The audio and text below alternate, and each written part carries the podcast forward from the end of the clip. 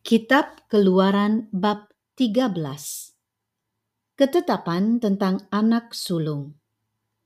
Hari Raya Roti tidak beragi. Berfirmanlah Tuhan kepada Musa Kuduskanlah bagiku semua anak sulung semua yang lahir terdahulu dari kandungan pada orang Israel baik pada manusia maupun pada hewan Akulah yang empunya mereka. Lalu berkatalah Musa kepada bangsa itu, Peringatilah hari ini, sebab pada hari ini kamu keluar dari Mesir, dari rumah perbudakan, karena dengan kekuatan tangannya Tuhan telah membawa kamu keluar dari sana. Sebab itu, tidak boleh dimakan sesuatu pun yang beragi hari ini kamu keluar dalam bulan Abib. Apabila Tuhan telah membawa engkau ke negeri orang Kanaan, orang Het, orang Amori, orang Hewi, dan orang Yebus, negeri yang telah dijanjikannya dengan sumpah kepada nenek moyangmu, untuk memberikannya kepadamu. Suatu negeri yang berlimpah-limpah susu dan madunya, maka engkau harus melakukan ibadah ini dalam bulan ini juga.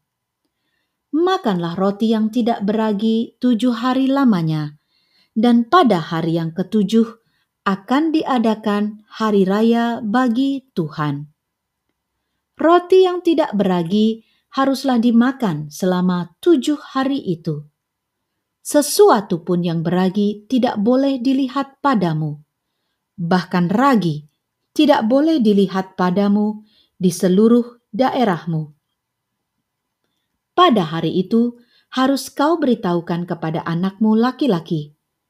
Ibadah ini adalah karena mengingat apa yang dibuat Tuhan kepadaku pada waktu aku keluar dari Mesir.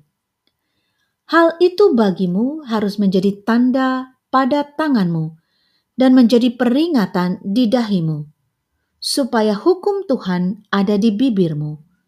Sebab dengan tangan yang kuat, Tuhan telah membawa engkau keluar dari Mesir. Haruslah kau pegang ketetapan ini pada waktunya, yang sudah ditentukan dari tahun ke tahun. Apabila engkau telah dibawa Tuhan ke negeri orang Kanaan, seperti yang telah dijanjikannya, dengan sumpah kepadamu dan kepada nenek moyangmu, dan negeri itu telah diberikannya kepadamu. Maka haruslah kau persembahkan bagi Tuhan segala yang lahir terdahulu dari kandungan. Juga setiap kali ada hewan yang kau punyai beranak pertama kali, anak jantan yang sulung adalah bagi Tuhan. Tetapi setiap anak keledai yang lahir terdahulu kau tebuslah dengan seekor domba. Atau jika engkau tidak menebusnya, engkau harus mematahkan batang lehernya. Tetapi mengenai manusia, setiap anak sulung di antara anak-anakmu lelaki haruslah kau tebus. Dan apabila anakmu akan bertanya kepadamu di kemudian hari, apakah artinya itu? Maka haruslah engkau berkata kepadanya, dengan kekuatan tangannya, Tuhan telah membawa kita keluar dari Mesir, dari rumah perbudakan. Sebab ketika Firaun dengan tegar menolak untuk membiarkan kita pergi, maka Tuhan membunuh semua anak sulung di tanah Mesir, dari anak sulung manusia sampai anak sulung hewan. Itulah sebabnya, maka aku biasa mempersembahkan kepada Tuhan segala binatang jantan yang lahir terdahulu dari kandungan. Sedang semua anak sulung di antara anak-anakku lelaki kutebus.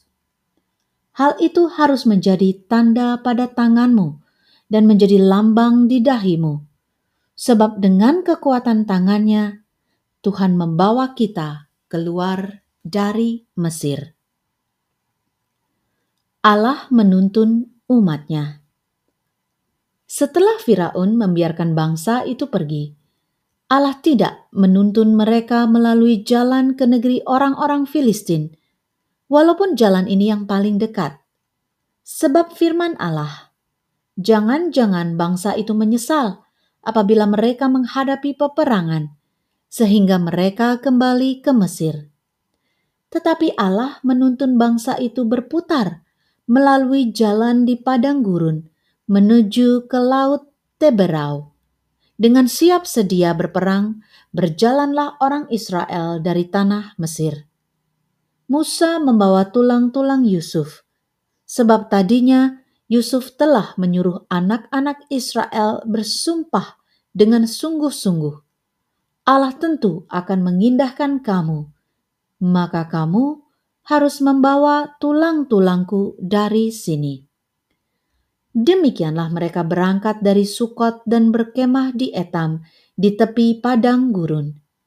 Tuhan berjalan di depan mereka pada siang hari dalam tiang awan untuk menuntun mereka di jalan, dan pada waktu malam dalam tiang api untuk menerangi mereka, sehingga mereka dapat berjalan siang dan malam. Dengan tidak beralih, tiang awan itu tetap ada pada siang hari, dan tiang api pada waktu malam di depan bangsa itu. Demikianlah sabda Tuhan. Syukur kepada Allah.